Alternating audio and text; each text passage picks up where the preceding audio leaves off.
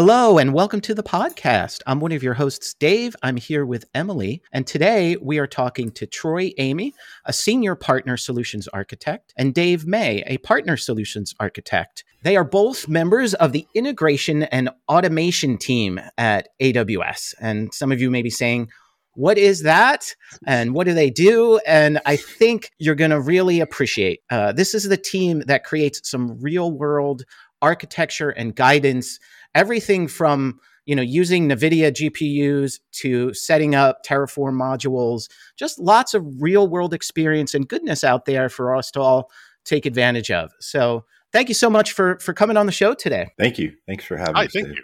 so give us a little background of your journey at uh, to the cloud and, and AWS. What does it mean to be a partner solutions architect? I think you're the first one that has that title uh, that we've had on the on the podcast. A PSA. So, so a partner solutions architect um, works with partners and says, you know, partner, you have this product that you want to deploy in your customer environment. Um, we want to make sure that you deploy it in a way that that's highly available and that is, you know, highly secure and that is following AWS best practices. We're a little bit more code developers as well because everything we do revolves around infrastructure as code. Right. helping right. our, our partners develop the products um, in an infrastructure as code manner. So um, Dave's definition was great for a standard PSA. I think for us, we're a little bit of a hybrid. Um, we do a lot of that with our partners, but then we also help them code and develop ways for them to deploy their products onto AWS in a manner that kind of follows along with IAC. Got it. And, and so, like for me, as somebody who, I mean, I started my career as a consultant. I was doing help desk and then desktop, getting my MCSE, and I'm always curious, like how the field works at Amazon, right? Because I've always had these corporate gigs where I'm working directly with the teams, and you're all are are you at customer accounts or is like why don't we explain what the what the AWS partner network is, right? Because it's it's huge, and, and I think some of the listeners have probably seen that from a um, you know perspective in the marketplace. But what is it? Oh, Emily's asking me what an MCSE is. It's uh, should I should I make a funny name? It's I'm just dating myself again. So- I, I think it's So, Go so, ahead. Actually, so actually, as a fellow MCSE, um, there. You go. It's, it's a fantastic example. Um, so let's say you want to deploy a Microsoft SQL cluster, right, into a customer's AWS account. Um, and that customer doesn't want to have to sit there and spend hours and hours and hours doing the actual work of deploying that SQL cluster.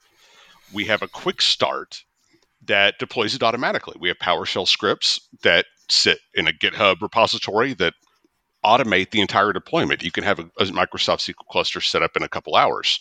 Uh, the same thing with Nice. the Microsoft Exchange account or Microsoft Active Directory environment, etc. So that's that's what we do. We we automate the deployment. right with AWS services and give like actual code to go ahead and Yeah. start doing some pilots and, Yep. things like that. So And- the MCSE was a Microsoft certified uh, systems engineer. Yeah, it was NT40 and I was proud of myself.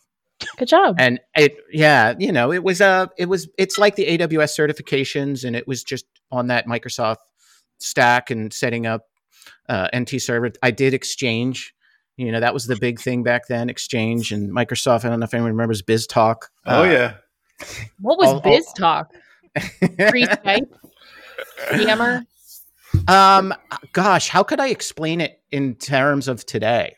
How would how would you all explain it? Like it was a way oh man, it was a way to tie together mainframes and very different heterogeneous environments into a Microsoft kind of infrastructure and a way to this is back when there was things like XML and SOAP which was an early you had like this UDDI you had like a directory just a it, it basically came down to making products talk to each other and everything wasn't you know it was all client server back then. So there it wasn't this event driven architecture or even apis that you could call. It was very very early days and it was an attempt at that. It was an attempt of, at really trying to bring everything in and put some orchestration behind stuff. So when you would have something come in you could fire off asynchronous events and all of that. We're still solving the same problems today right That's in what I cloud. love about this industry that we keep renaming things and we make adjustments and things do generally get faster, but it is the same principled issues that we run into over and over and over again. Right. And then we make Yep. problems for ourselves with new tech. Yes, which is why quick starts are so important. Right. Yeah, well, they're, they're great because a partner can deploy their product for a customer the same way on every customer. They'll have the exact same deployment minus a couple changes in the parameters. And so you're, you're so uh, we were going to talk a little bit about the partner network and like how your team sits in there.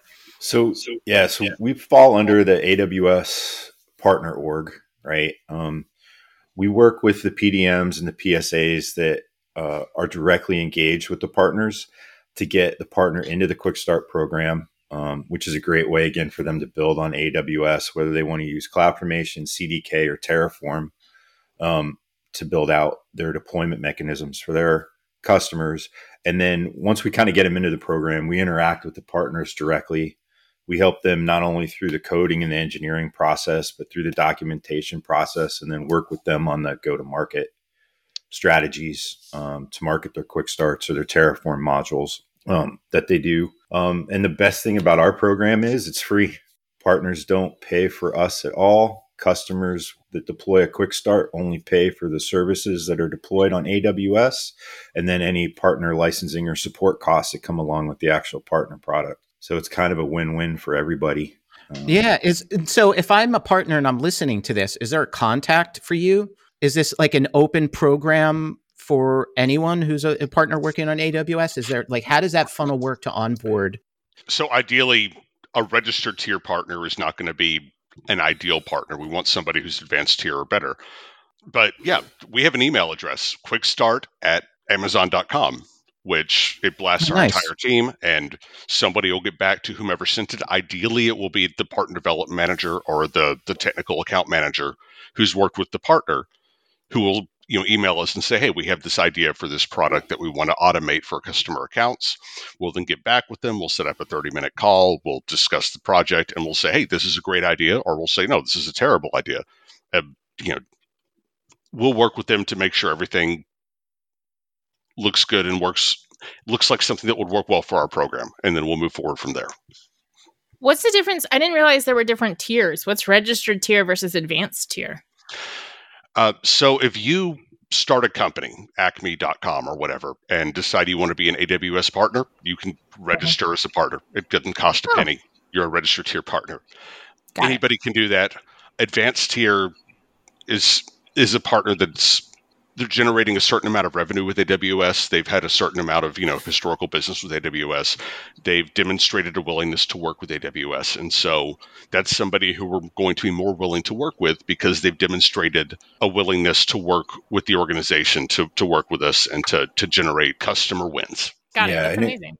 Yeah, each tier has certain requirements. So they have they have to have so many employees that are certified in AWS. They have to have done certain things within AWS to make that next tier. It's it's pretty neat. There's a lot of partners out there that are advanced tier. You know, we've got a lot of partners out that are registered tier and working their way up. So one of the things they can do as they start working their way up is to deploy a quick start on AWS. And then that helps them meet requirements for the next tier because they get customer wins out of it. They get some Salesforce opportunities out of it, and they get to do some other things that just help them check the boxes in the, the APN program. That makes sense. So, oh, so uh, quick starts really simple. Are they're just reference architectures that partners build out, whether it's in CloudFormation, CDK, or Terraform, that deploy their product within a set parameter of infrastructure on AWS, right within the services. So, uh, in the case of like some of the, the Microsoft stuff, you'll get a VPC, you get a, a Bastion uh, that'll deploy, and then the actual pieces of the the Microsoft software, whether it's the the SQL database servers. You know, in the case of EKS, you get a VPC, you get a Bastion, and you get a full EKS cluster that has some partner products in it, like New Relic, Tigera, stuff like that that can be deployed. So it's a great way of just writing some lines of code that can deploy an entire infrastructure for you within on, on AWS. And then they all come with documentation that helps the customers understand how to deploy the quick start. It also has links in it to get them back to the partner if they need support with a specific partner product. With our Terraform modules, everything lives in the Terraform registry. We have our own provider It's called AWS CC, which is AWS cloud control provider in Terraform. So all our Terraform modules that we do as a team and we do with our partners live out there. And we have a great relationship with HashiCorp. So they've been very supportive as we move through the Terraform piece. If I go to the the AWS marketplace and I'm going to get an image, this is quick starts are a little different than that, right? This it's Mhm. it sounds like it's a lot more customizable. It's not just like you're downloading downloading a thing in order to use that partner product from the marketplace. There's other things on top, right? Yeah, yeah. So if, if you go to the to Amazon Marketplace and you sign up for a, an AMI, you know, an Amazon machine image, you've got a virtual machine that's deployed in your account. We have quick starts that actually have that as a prerequisite. You sign up for that AMI, you have the, the machine image that's deployed in your account, and then the quick start automates a highly available, highly secure deployment of that product. So rather than just having a virtual machine sitting in, you know, US East 1, you have multiple virtual machines sitting in US East 1, US East 2, US East 3, or US East 1, I'm sorry, A, B, C, et cetera, you know, across multiple availability zones in a highly available auto scaling group that is de- that has the product deployed in a way that is secure and is, you know, ideal based on what the, the partner would like to see their product deployed as. So marketplace might give you a virtual machine. A quick start might take that virtual machine, then deploy it across availability zones in a secure highly available fashion behind you know a load balancer let's say with a, a database sitting on the back end that is managed by aws You, you bring up a good point, right? So there are quick starts that you can launch right from AWS Marketplace. The quick starts are also consumed by AWS Control Tower, some of the other services. We partner with a lot of the internal services to develop a way where the partner can just build with us. So it's a build once, consume many type model, right? So they come build a quick start with us, and then a lot of the other services within AWS are able to consume that quick start and put it right into the console so you can launch it. So just start thinking about licensing. Like when I'm, if I'm going to go do a, a quick start, am I bringing my own licenses? Is it something that's available as I'm going through the quick start? I know that's an issue that comes up with marketplace too. Yeah, it, it all depends on the partner. Um, Okay. Some partners, of course, you can get the licensing right through Marketplace. Um, some partners, you know, you have to go out to their sites to get the, the licensing. And all that's described in the documentation, right, as a prerequisite if there's a licensing requirement. A lot of quick starts tend to, what our partners do is they'll give you like a trial license just to get it launched. And then once you actually have it up, you can go through the process of going and getting a real license and getting it deployed. Some of them you have to do it ahead of time. Some of them require you to actually go download their code and put it into an S3 bucket before you launch. But all that's kind of described within that documentation piece that we talked about that comes along with the quick start. Are there any like gotchas or common missteps people make when they're when they're utilizing these? sometimes people don't think it through as when they're deploying a quick start. They're they're all production ready. So they're all designed to get you to like 80, 85% of the way to production. Sometimes where we'll see people um, run into issues is they don't always take into account their company's requirements for production. So they'll go deploy the quick start and then they'll come back and go, Hey, I got written up by our security team for this. And Yeah. we're like, well, yeah, if you go look at the documentation, it it tells you, you know, like in the case of, of the Windows quick starts, once they're deployed, you're responsible for getting them set up into your patch manager, right? We we don't do that because we can't. You know, every company's a little bit different how they they require things in their accounts and stuff. So we get you to like 80, 85% of the way for production. And then, you know, as part of the shared responsibility model, it's on that customer or partner to to finish it out. So sometimes we'll see some gotchas around there some of our more advanced users will see gotchas around where they don't necessarily want to launch it from the AWS Quick Starts landing page. They want to use it from GitHub because these are publicly available in GitHub.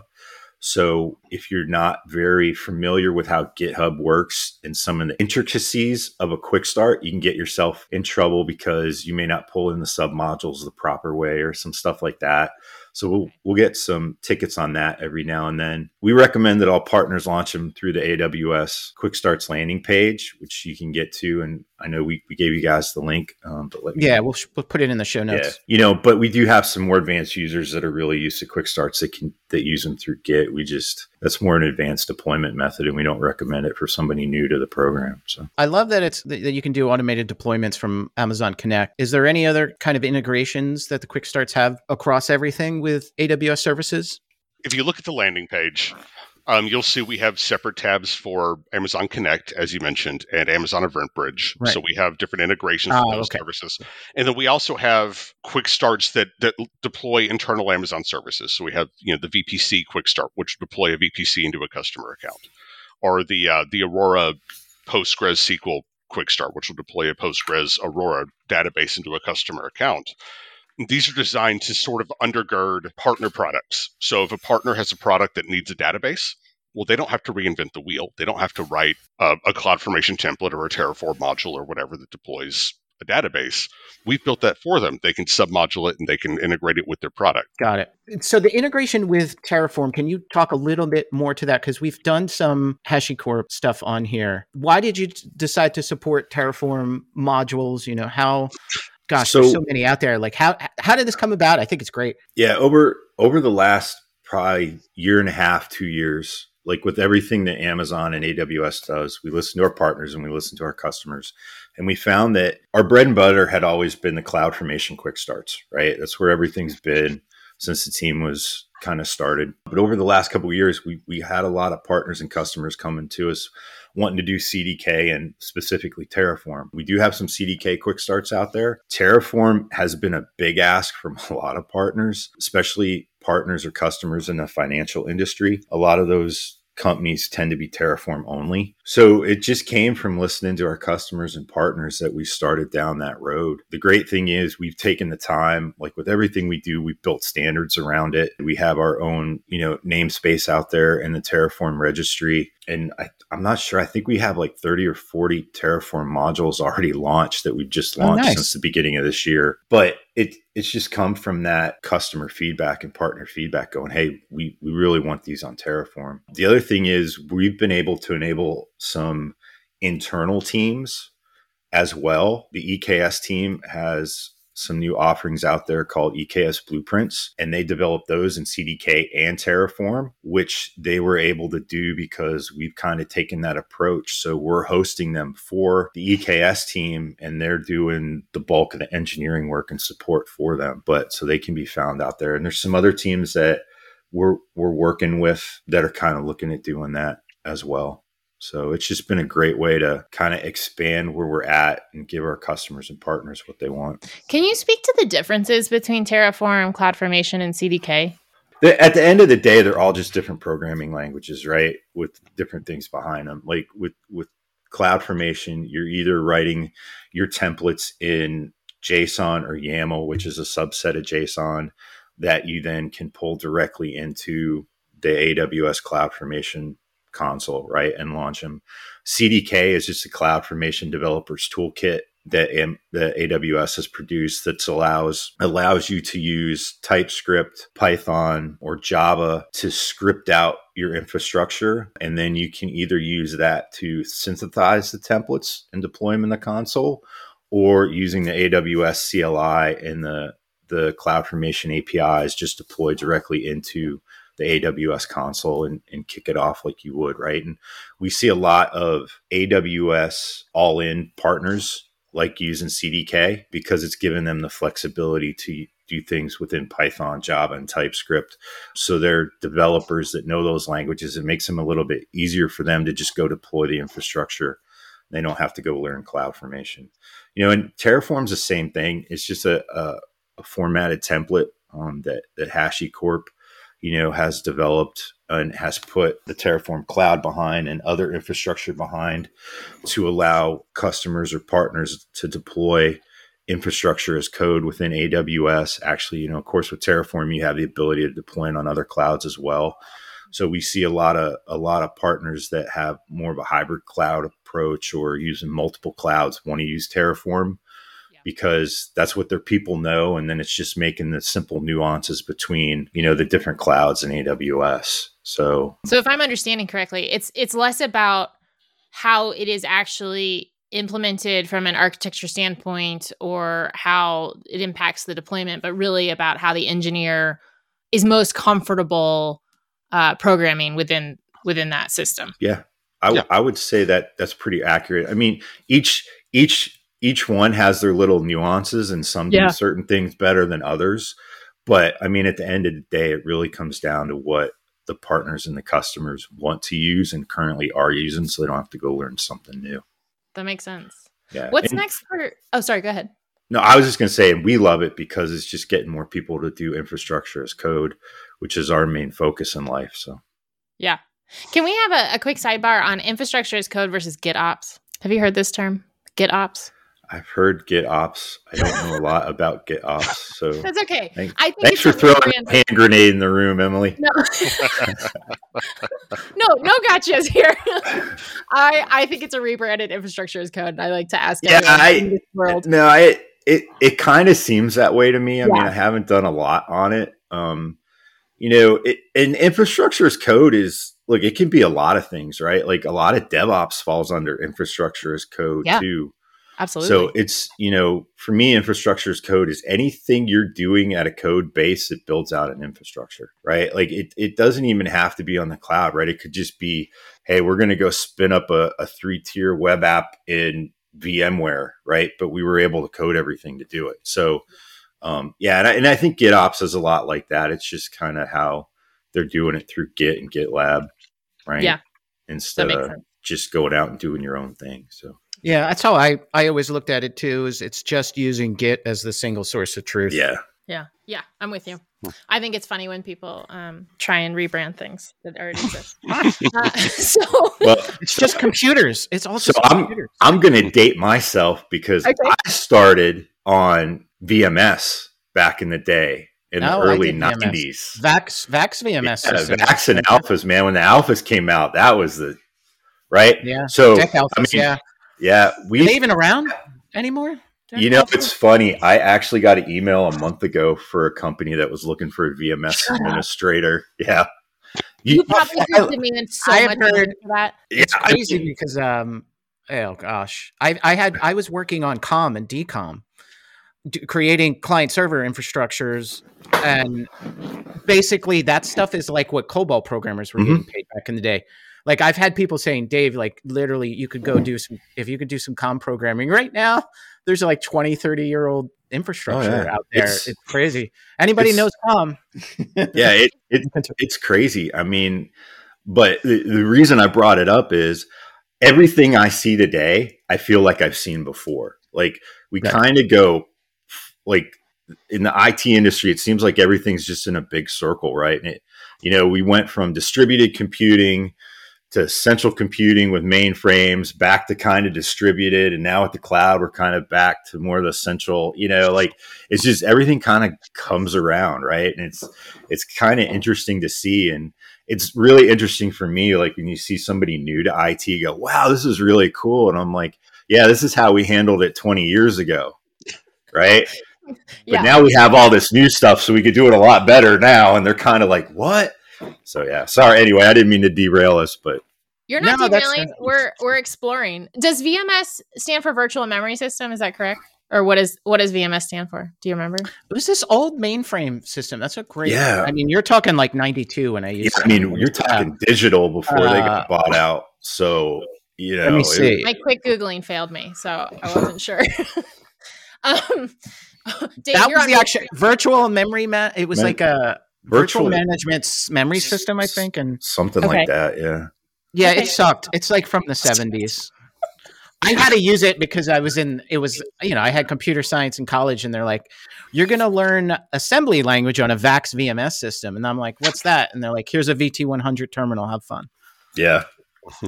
You know, so- I don't know though man. I mean it it had some neat thing like it could do shadow oh yeah. and stuff. Like you could have it it was was 32 it- bit i think early- too it was a 32 bit like, pre- architect Yeah, it was 32 bit. It was like pre RAID because you could have shadow drives like up to three disks and it would mirror the data and, you know, do checksums across the three disks and stuff. So it gave you some data redundancy and back before RAID really came out. So it was, I mean, it had some neat stuff in it, but it was Yeah. very simple.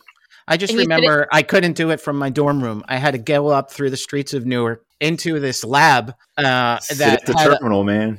and sit at the terminal, like find an open terminal seat with all the other people that waited to the last minute to do their final coding project, like me. Y'all, this And sounds then- like my grandfather's. Like I had to walk three miles to school barefoot. And then- through the snow. Emily, it was worse because you would run it and then it would have an error. You'd have to print like to see what you did wrong. Oh, yeah. So you'd have this dot matrix printer go out and then I'd be like, oh, it's off. I got to go change my code again. Anyway, I Yeah. miss dot matrix printers. Can like the like.